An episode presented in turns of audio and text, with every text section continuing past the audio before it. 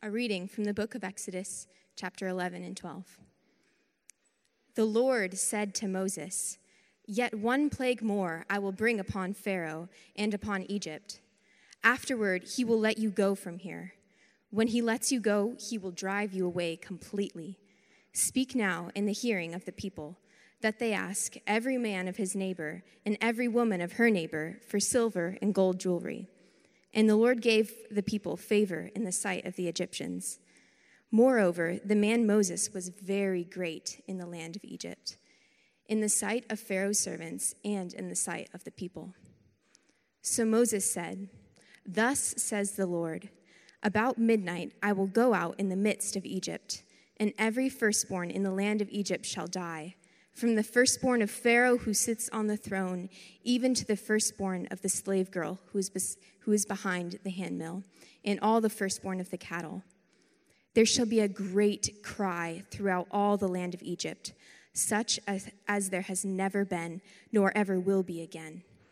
But not a dog shall growl against any of the people of Israel, either man or beast, that you may know that the Lord makes a distinction between Egypt and Israel. And all these your servants shall come down to me and bow down to me, saying, Get, get out, you and all the people who follow you, and after that I will go out." And he went out from Pharaoh in hot anger. Then the Lord said to Moses, "Pharaoh will not listen to you, that my wonders may be multiplied in the land of Egypt." Moses and Aaron did all these wonders before Pharaoh, and the Lord hardened Pharaoh's heart, and he did not let the people of Israel go out of his land.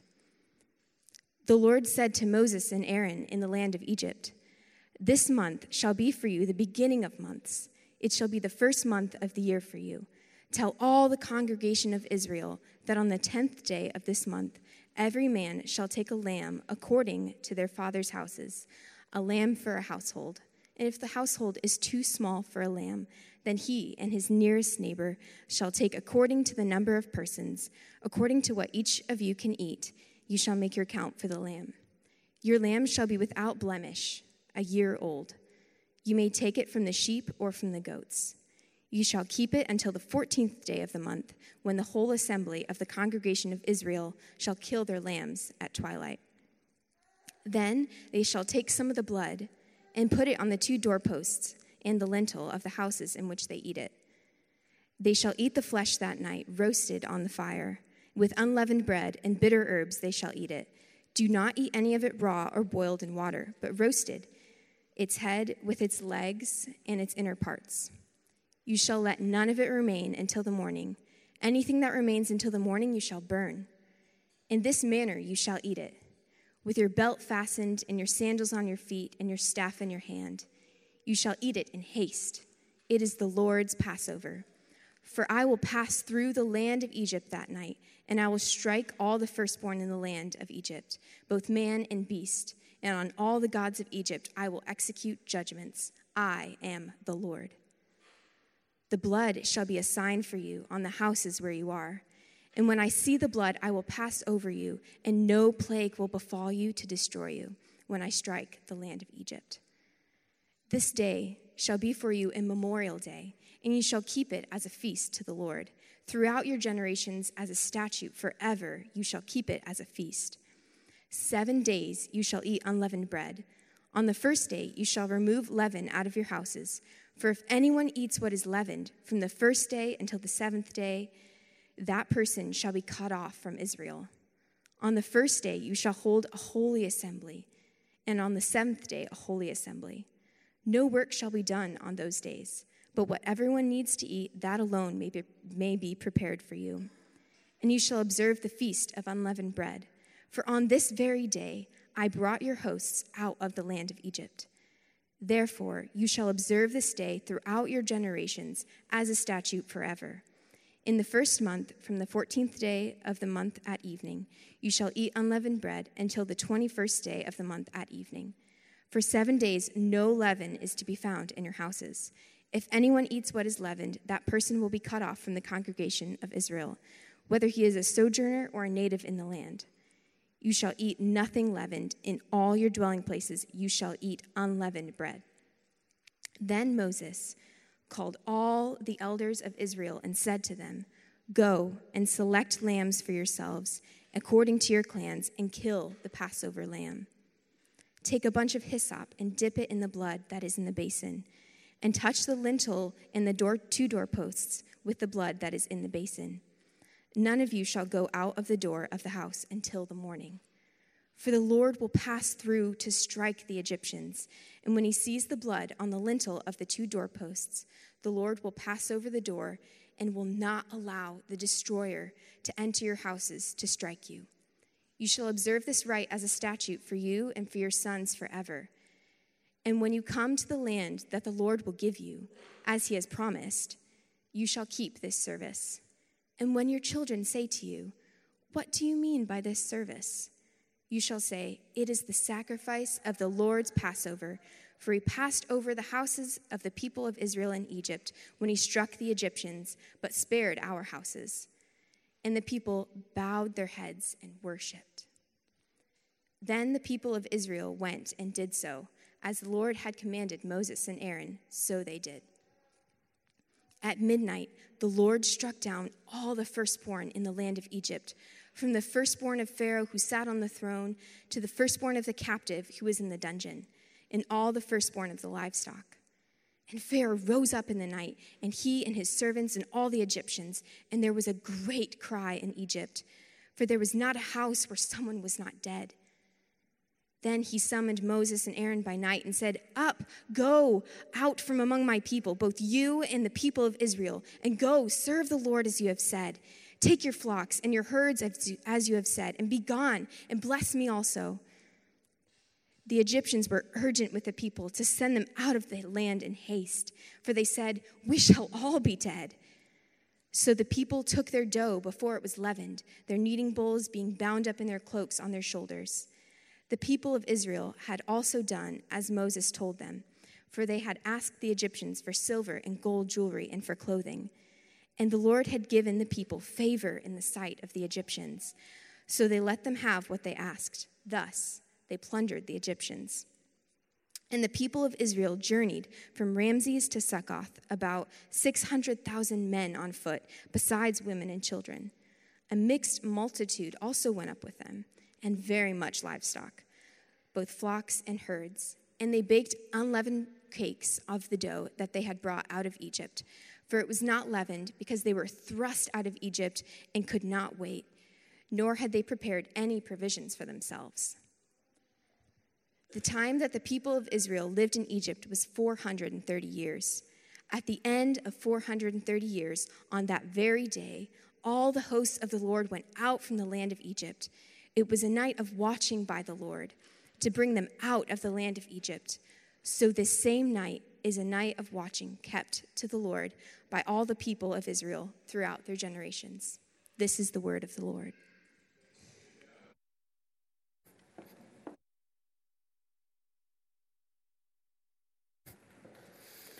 Shiloh, thank you very much for reading that so beautifully. Good morning, Rogers Park.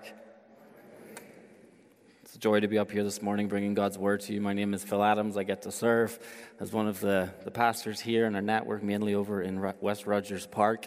But this morning we are in a series going through the book of Exodus. Last week, uh, Lee preached us through the first nine plagues, if you were here, that God sent down on Egypt. Uh, here's a little bit of a, a recap um, of where we are in the story, even going back to the very, very beginning. We know that Moses, he was born a little baby in, in a lot of danger. His mother floated him out onto the river Nile, hoping that he might escape Pharaoh's command to kill all the Israelite baby boys. But Pharaoh's daughter found Moses out in the river, raised him in the palace, Until, until one day Moses went out to enact some justice for his people. He's seen, he's seen an Egyptian beating an Israelite, and he thought he looked this way and he looked that way, and he stepped in and he killed the Egyptian, but he was seen and he had to run and flee Egypt. And then he spent the next forty years in the desert until God spoke through a burning bush and said, "Go, and I will go with you. Go back to Pharaoh, go back to Egypt, and tell him I told you, let my people go." So Moses reluctantly goes back, and Pharaoh says, no. So what happens next? God begins to send plagues on Egypt. He sends these plagues as judgment on Pharaoh and the Egyptians for their, for their cruelty, for how they've treated the Israelites over the past four hundred years, keeping them as slaves. But when God sends these plagues that we looked at, all of them last week, or nine of them last week, God isn't only bringing judgment on Egypt, he's dismantling Egypt. He's breaking down their society, he's leveling it, he's stripping it of all of its pomp and prestige, the most powerful nation at that time in the world. He's bringing Egypt to its knees. At this time, Egypt wasn't too different to Chicago, in the sense that Egypt was a pluralistic society. Egypt, like Chicago, had many, many gods. Although maybe we do not have idols in our kitchen that we cut some banana for in the morning. Maybe we do, I'm not sure. But in Chicago, there is idols that we serve.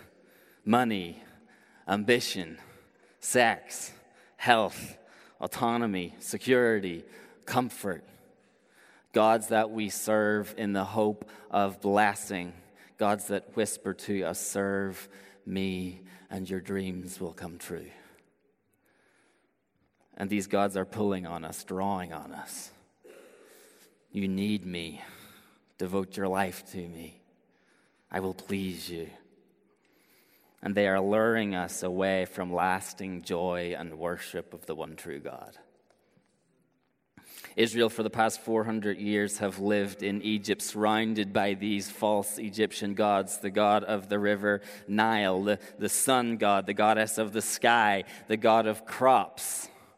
And with each of the plagues, the true God, by turning the river Nile to blood, dismantled the god of the river Nile.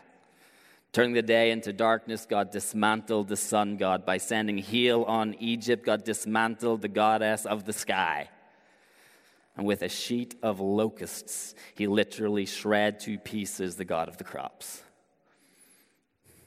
And as God was doing this, he was telling Egypt, there is one true God who stands above all false gods, and he can prove their impotency in a second.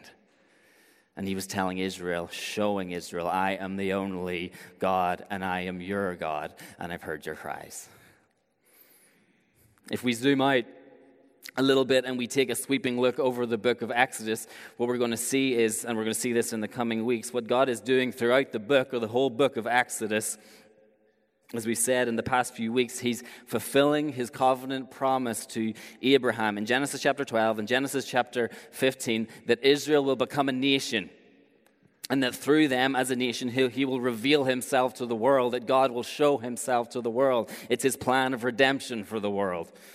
But God doesn't just want any old nation, and we're going to see this more and more in the coming weeks. He doesn't want any old nation with any old beliefs. God wants a particular people with a very particular culture, a holy people, a people set apart, a people who deeply believe and understand who they are and know the story of the world and know their story, a people who understand who God is and who God is not, a people who worship him and no one else and nothing else. A people who can reveal who God is to the rest of the world. God's plan, even before the fall, was to enact his reign through his people across his earth. So today, still, God desires a people. A people who deeply believe the gospel. A people set apart in a pluralistic society. A people with a particular culture who know what is true, what is truth, who know the story of the world and embody the love of God to the world. And yet one of the questions that we're going to ask this morning is, how do we embed our identity deeply within ourselves? How do we embed our identity deeply within ourselves? How do we stay true? How do we stay believing? How do we not turn back? How do we not forget who we are? Let's pray. God, we come to your word. God, we are grateful for it. God, we thank you for how Shiloh read it, God, that we can listen, God. We can enter into the story that you've written, God, so that we can be in it and see ourselves in it and feel it, God. So, God, thank you for engaging us this morning, God. Keep our minds attentive. Keep us focused on you, God. We ask your Spirit to move this morning in our hearts. In Jesus' name, amen.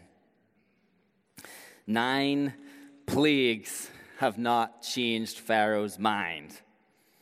That's where we enter in chapter eleven today. The Nile has been, the river Nile was turned to blood. There has been an infestation of frogs. I cannot imagine an infestation of frogs.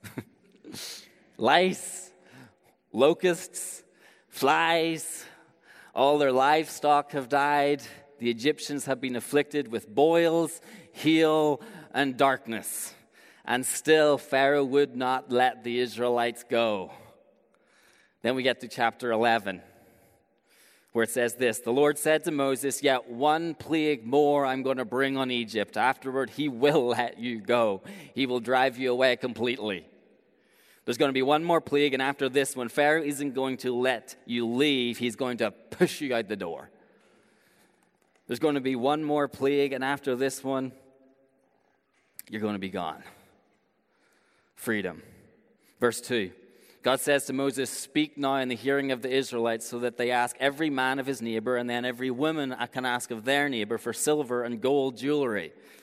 And the Lord gave the people favor in the sight of the Egyptians. There is anticipation that the Israelites really are going to get set free. Moses, is instruct, Moses instructs them to ask their Egyptian neighbors for provisions that they can take with them. And it says that God gave the people favor in the sights of the Egyptians, which in one sense was God's hand literally motivating the Egyptians just to give away their gold and their silver.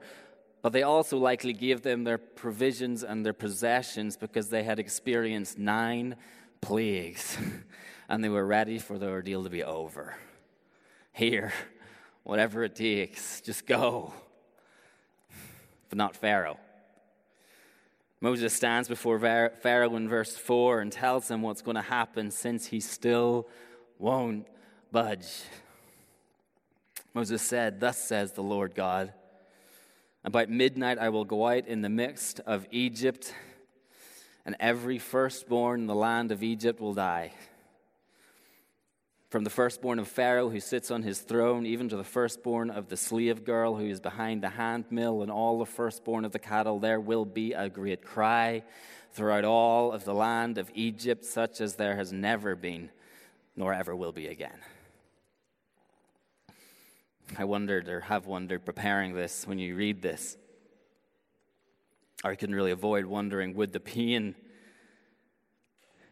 Would the pain felt by the Egyptians be the same pain that we would feel if all of our eldest children died at midnight tonight? Did the Egyptians have some kind of cultural coping mechanism that would allow them to cope with the pain better than we would? Maybe they had some coping mechanism, like they had big families and losing one would have been bad but manageable. Maybe they were so used to children dying during childbirth or through diseases that they were kind of numb to the pain. I kind of would like to think that they had some kind of cultural coping mechanism, but I don't think they did. Since Moses says, when this happens, there will be a cry throughout all of the land of Egypt, such as there has never been, nor there ever will be ever again. Egypt, like all ancient cultures, was a was a collective society. Today, we are incredibly individualistic. We struggle to represent anything more than our own individual dreams and desires. But in a collective society, all, everyone from newborns to the elderly are seen as representatives of the whole. So even though we find this hard to grasp and hard to get our heads around, the death of the firstborn would not have been experienced as the killing of the innocent in Egypt. It would have been experienced as the killing of us. Judgment on us. Judgment on Egypt. Something terrible is going to happen in Egypt. But in this passage, it's clear the pain that's emphasized is not the pain felt by the newborns. They slip away at midnight in their sleep. The passage emphasizes the pain felt, the judgment experienced by those left behind grieving their children. Then Moses tells Pharaoh, when this happens, all your servants are going to come down to me and they're going to bow down to me and tell me, get out, you and all the people who follow you. Then it says, Moses went out from Pharaoh in hot anger. Nine plagues. And with the tenth on its way, Pharaoh is still defying God and not letting the people of Israel go. One of the things that usually gets noted here in verse ten is that it says that the Lord hardened Pharaoh's heart and did not let the people of Israel go, which usually raises some eyebrows. How can Pharaoh be responsible if God was the one that hardened his heart? That's not how we should look at this verse or how we should read it. A more accurate way of looking at it is that God sealed Pharaoh's heart in a hardened state, or God sealed Pharaoh's heart in the exact state that Pharaoh wanted his heart to be in, or God gave Pharaoh the heart that Pharaoh wanted to have. Which brings us to chapter twelve. And this is where this plague turns a kind of different direction to all the other plagues. All of the other previous plagues have been directed towards the Egyptians. But this plague, this time, it isn't only directed towards the Egyptians. This final plague is directed towards the Israelites as well. Whoa, whoa, whoa. Are we reading the right story? Somebody check your Bible. Did we miss something?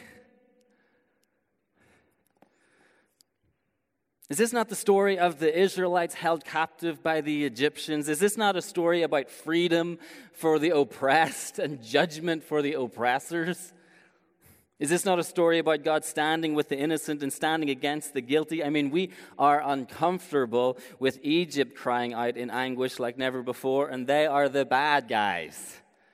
Why would the plague of the firstborn dying ever be on Israel, the good guys? The victims, the oppressed. The tenth plague takes us to a place that the other plagues don't. It's it's an uncomfortable place because we like evil to stay out there in the lives of the other. We like to make quick distinctions between the perpetrator and the victim so that we can highlight sin done to us, not by us. We can sanitize ourselves from the reality of prison and sentencing and execution and criminality as realities that our lives don't actually connect with. We always stand in the jury, never the jail. And the problem is that we are prone to see great evil out there as a sign of our goodness in here. And yet, we have not improved morally in the tiniest bit just because someone else has deteriorated morally. So when we read the story of Israel in Egypt and we see the evil, the sin of Pharaoh oppressing the Israelites, keeping them as slaves, refusing them their freedom, and we see Israel suffering, we label one guilty and the other innocent. And in the particulars of what historically happened, that would be right. Israel were victims of Pharaoh's evil. Israel were not sinful in the way Pharaoh was, and yet they were sinful in the same sense. Because we're all sinful in the same sense. In the sense of pride, in the sense of greed, in the sense of selfishness. Before sinful is our actions, before sinful is our thoughts, sinful is humanity's position. Michael Horton, a theologian, writes, every religion and every culture in the world professes some commitment to that which the Bible identifies as the law written on the human conscience, whether it's called the Tao, Dharma, Karma, Torah, the Universal Declaration of Human Rights, or the little voice within. No matter how we try to suppress, distort, and deny it, our sense of being personally responsible for sin is universal and natural. Our sense of being personally responsible for sin is universal and natural, or as the Word of God would say, Romans three twenty-three, for all have sinned and fall short of the glory of God. First John one eight, if we claim to be without sin, we deceive ourselves and the truth is not in us. I feel it. You feel it. We feel it. Israel felt it. When I lose my temper with my kids, I don't just feel a sense of failure or a sense of regret. I feel like I owe them. And my natural response is that I want to give them something quick. What can I do to fix this? There, there's been a breach, there's been a breakage in our relationship, and I love them, and I am uncomfortable. I don't want there to be a break. I don't want there to be a breach in our relationship. So I asked, what would be an adequate offering so that they will forget what I just did or said, so they won't see it, they won't remember it when they grow up? I want to fix it quickly. I don't want them to feel the pain of my mistake. I don't want our relationship to stay broken. Can I give a hug? Would an apology be enough? Do you want me to buy you something? Internally, I want to make things right again. And on a small scale, it's it's manageable and it's bearable in a sense. It feels fixable. Here's a treat. But what if over the next thirty years, all of the sharp-tempered comments and selfish behavior add up? What then? What if thirty to forty years pass and we live with the weight of, I wish I hadn't said that, I wish I hadn't done that to my children, to my parents, to my friend. I wish they still talk to me. What if forty years later we look back and we say, I wish it, I wish I hadn't walked out. I wish I hadn't cheated. I wish I'd stopped drinking. What if by the end of our lives we are left asking, will there ever be anything I can do to make things right again?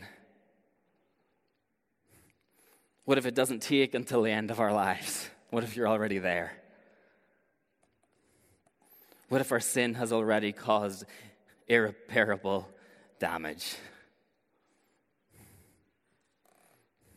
We may, we may not be sinful in the same way as Pharaoh was, but how many years of being sinful in the same sense is going to leave us with a list overflowing with regrets, standing before God one day realizing, is there anything I will ever be able to do to make things right again? And what will we do when we realize our sin runs so deep for so long that there is a debt we owe God that we cannot pay? What then? When we get to chapter twelve, Moses and Aaron are listening to God. Chapter twelve, verses one to twenty, God is speaking to Moses and Moses' brother Aaron and giving them instructions what to do on this night when judgment comes, what to do. And then verses twenty to twenty-eight, Moses and Aaron pass on these instructions to the people of Israel. They tell each household, on this night, go out and find a lamb, one year old, without blemish, a lamb without a single imperfection. And as the sun is setting, you will all, as one people, kill the lambs. And you will pour the blood into a basin, which you will take outside, and with the branch of a hyssop tree, you will smear the blood across the top of the door. And you will smear the blood on the two doorposts. And then inside your homes, you will roast the lamb. You will make unleavened bread, bread that doesn't need time to rise. Stand together with your belts fastened, your sandals on your feet, your staff in your hand, and eat with haste. Get stuck in because there's no time to waste. All across Egypt, huddle in, huddled in homes as the sky turned navy, were the people of God standing below blood, ready. Ready for judgment, ready to leave. And at midnight, as promised, God didn't send hail. He didn't send locusts or frogs or lice. He didn't send darkness. At midnight, God came himself. And judgment passed through the land, striking down the firstborn in all of Egypt. And when God passed over the homes of the Israelites, he looks and he sees the blood of the lambs above the door nor the doorposts, and he passes over. Verse thirty to thirty-two of chapter twelve reads like this. And Pharaoh rose up in the night, and he and all his servants and all the Egyptians, and there was a great cry in Egypt, for there was not a house where someone was not dead. And then Pharaoh summoned Moses and Aaron by night and said, Up, go, get out from among my people, both you and the people of Israel. Go serve the Lord as you said. Take your flocks and your herds, as you have said, be gone. Then Exodus twelve forty. The time that the people of Israel lived in Egypt was four hundred thirty years. At the end of four hundred thirty years, on that very night, all the hosts of the Lord went out from the land of Egypt. It was a night of watching by the Lord to bring them out of the land of Egypt. Freedom. When we started this series studying through the story of Exodus, freedom was the tension. Freedom was the goal. Freedom was what gripped us. We had a people who were being crushed by slavery, crying out to God, and God remembered, God heard, God saw, God knew, and now freedom. I love that in verse forty-one it says, on that very day Israel left Egypt. It actually says that Pharaoh called Moses while it was still night to tell him, Up, go out from among us, go. So as the sun rose the next day, Israel were on their way. Can you imagine the excitement? four hundred thirty years of slavery. They have gold and silver on their rucks, in their rucksacks. No more slavery, no more beatings, no more whippings, no more humiliation. The shackles are off. Freedom. Can you imagine the conversations? I'm going to guess that they kind of were up late. I don't know if they even went to sleep that night. Guys, what happened last night? You ever been away at a, a weekend with some friends and something strange happens the night before and you wake up and you're thinking, what was that? Were we all, guys, were we all like dressed up in the house with belts on and like sandals on? Did you... Did we eat a lamb with our a staff in my hand? Did I do that? Yeah, I did it too. Maybe there were some more somber questions as they started walking out of Egypt. Guys, why do you think the plague came on us? Why the lamb? Why the blood on the doors?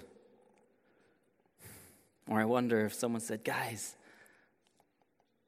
I'm the oldest of my siblings. I'm the firstborn. You think if the lamb hadn't died, it would have been me? Did the lamb die instead of me? Did the lamb die in my place? Did the lamb die in my place? Or do you think some of the parents were walking, holding their eldest child with a little more gratitude? Charles Taylor is a philosopher who writes a lot about what he calls the social imaginary, if you bear with me for a second. And what he is saying when he refers to our social imaginary is that there is a way that we imagine the world to be even before we think about it. There is a deep, deep understanding as to what our lives are about, even before our brains make any conscious decisions. And the big point he makes is that we come to an understanding of reality not based simply on cognitive ideas and theories that make us think in abstract ways. We come to an understanding of reality more deeply through stories, pictures, and narratives that make us imagine who we are. And if we aren't careful, the exercise of our imaginations becomes the exercise of our faith. Why didn't God just free Israel? Why didn't he just send one more plague on Egypt that would have wiped them out? Why did he send the plague on Israel as well and then instruct them as to put the blood of the lambs on the doors? Because what you will find as you read through your Bible, starting in Genesis, is that God is transmitting a message. What you will find as you read through your Bible, starting in Genesis, is that God is dropping a bread trail for the world to follow. In Genesis chapter three, verse fifteen, it's what call, theologians call the proto-evangelium. Adam and Eve have, have been deceived by the serpent for the first time. And they have disobeyed God by eating the forbidden fruit. And now God is speaking to the serpent, and he says, from Eve's seed, I promise, one will come who is going to crush your head, and you will strike his heel. And through a simple story, and God speaking to the serpent, we are opened up to a very simple idea to look out for. A piece of bread, a crumb has been dropped, something to look out for. One that will suffer. Satan, you will be crushed, but he will be hurt. One who will suffer. In Genesis chapter twenty-two, we read another story, a difficult story about another firstborn. This time God tells Abraham, take your son, your only son Isaac, whom you love, and go up to Mount Moriah, offer him there as a burnt offering. And they walk up the mountain when Isaac says, and when Isaac says to his father, we have the fire, we have the wood, but where is the lamb for a burnt offering? To which Abraham says, God will provide for himself the lamb for a burnt offering, my son. They get to the top, and Abraham ties his son to an altar of rocks. And then God says, Abraham, Abraham, do not lay a finger on your son. And then Abraham lifted up his eyes, and there in the bushes was a lamb. And through a simple story, we are introduced to a simple idea to look out for, the suffering of a lamb in our place. And then we get to the Passover in Exodus chapter twelve. And as the Israelites are walking out of Egypt, a new day has dawned. And what simple idea has been planted in their minds as they walk and they talk about the previous night? What seed has been planted that they wonder, that they think about? Freedom through the suffering of a lamb in our place. Freedom through the suffering of a lamb in our place. But the bread comes, breadcrumbs don't stop there. I love this. Just before, just before God gave Moses and Aaron an instruction as to what to do that night, God says to them in the beginning of chapter twelve, verse two, you see that calendar that you've been following along with everyone else? Well, I want you to start a new one. Just for Israel, and this month, today, is going to be the beginning of your year. Happy New Year. And what God was doing, he was centralizing their freedom from Egypt within the Jewish calendar.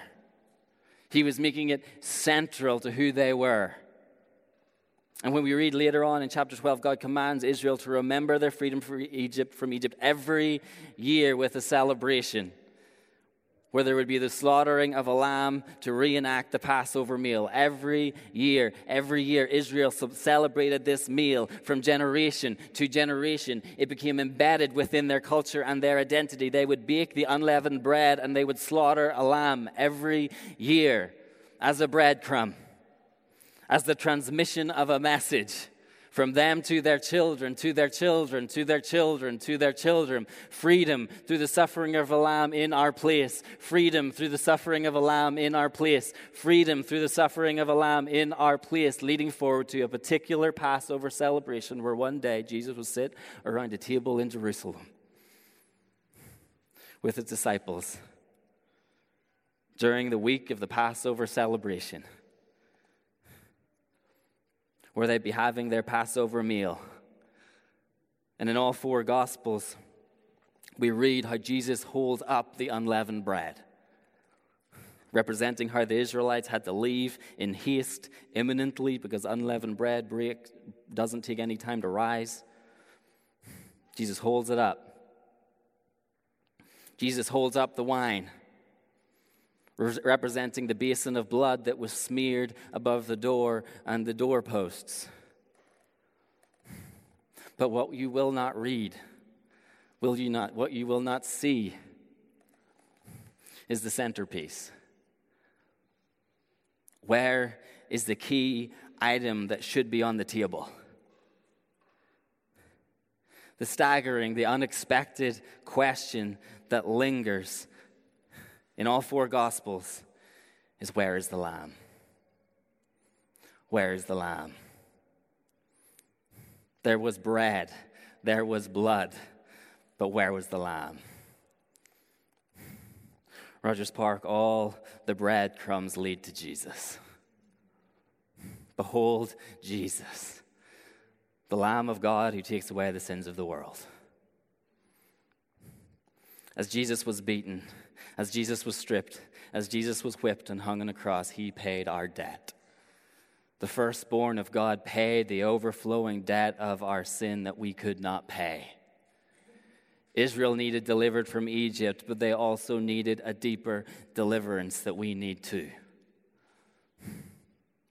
Maybe this morning you are looking at your life and you are crushed by your regrets that you cannot fix. You're being crushed by the mistakes of your past and your present. That is your slavery. You feel bound to your sin, bound to your failures, and Jesus came to offer freedom. He came to pay back and make right what we cannot. He came to be the suffering lamb in our place. And the question we have to ask is simple: are we standing under the blood? Are we standing under the blood? This morning, are you standing under the blood?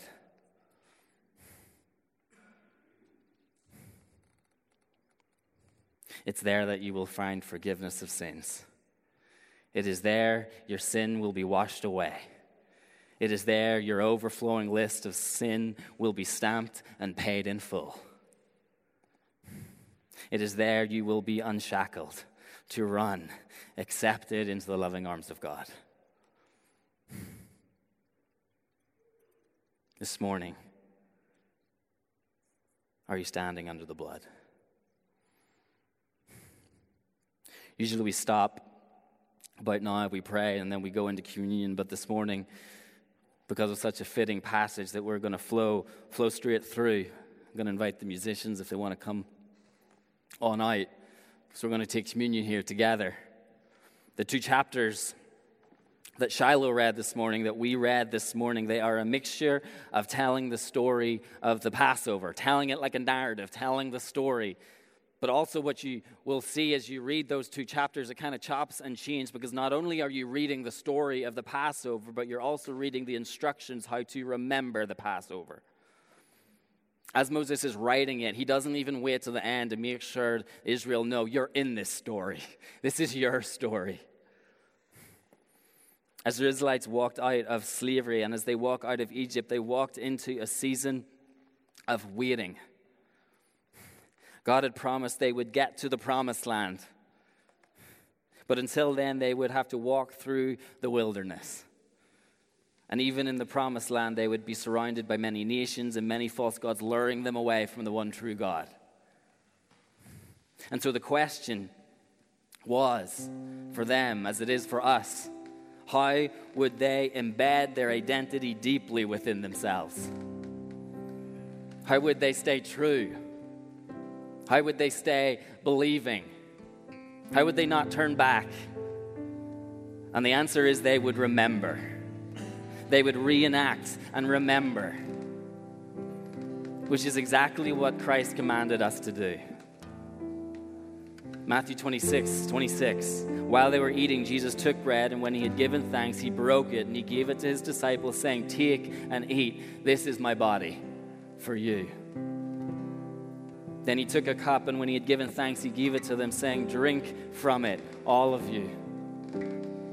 This is my blood of the covenant, which was poured out for many for the forgiveness of sins." This is why I talked about the philosopher Charles Taylor earlier, who said that we come to an understanding of reality more deeply through stories, pictures, and narratives that make us imagine who we are. This is exactly what we do when we gather as the people of God and take communion together.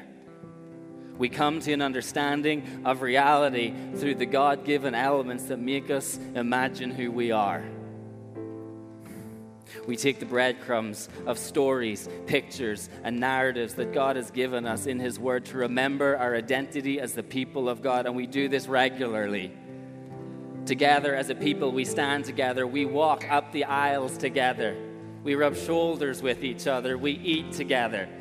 Because God's plan, even before the fall, was to enact His reign through His people across His earth. And that's who we are. We are the loved by God. We are accepted by God, not only as individuals, but as a family. We walk together as brothers and sisters. There's nothing that should remind us to love one another more like walking up these aisles together, because it is in the walking and the eating together that we remind ourselves how God, if God has forgiven me, whom could I not forgive? We take the bread, we hold it in our hands, we touch it. Something tangible, as were the nails. Something tangible to the touch, as was the crown of thorns. Tangible as our rec- as resurrected bodies will be. We remind ourselves of the realness of our salvation. Savor this moment. Hold that bread as Jesus did. We dip the bread in the cup. We see the blood swirling in the cup as the blood would have swirled in the basin in Egypt. We see the blood drip from the bread as the blood dripped down the cross. Savor that moment. Drink as Christ drank the wrath of God on your behalf. And we eat. We take ourselves to the crucifixion of our Savior. We partake. It is our crucifixion. We chew. We participate.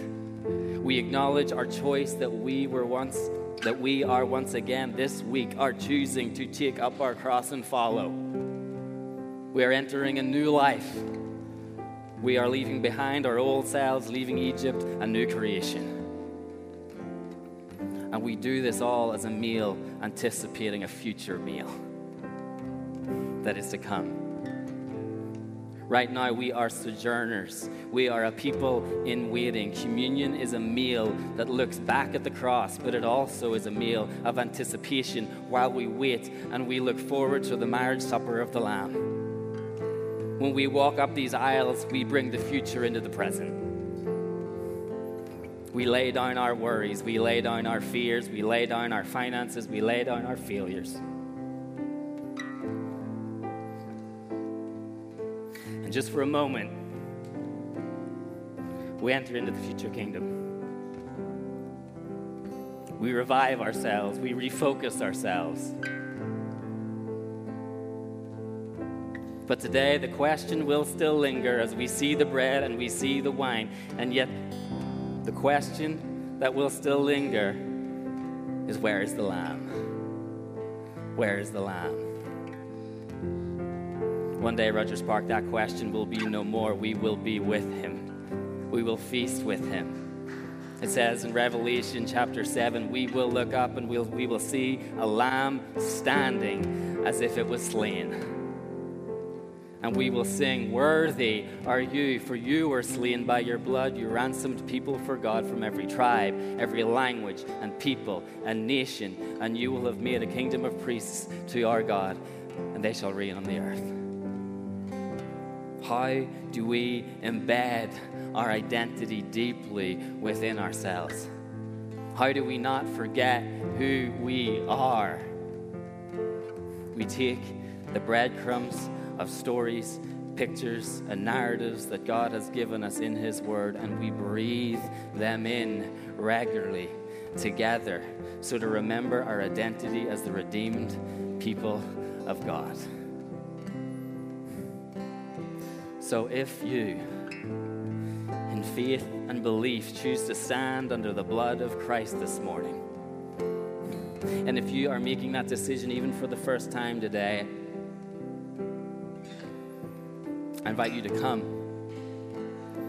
to stand up in the aisles, to take the bread, to dip in the cup, return to your seats.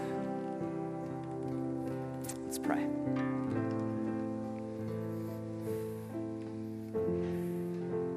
God, we thank you, God, that you make your message clear. God, we thank you that you did not leave us, but you left a trail of your truth for us to follow so that we might know who Jesus is and that we might know what Jesus did for us, God. So, God, today we dip the bread in the cup.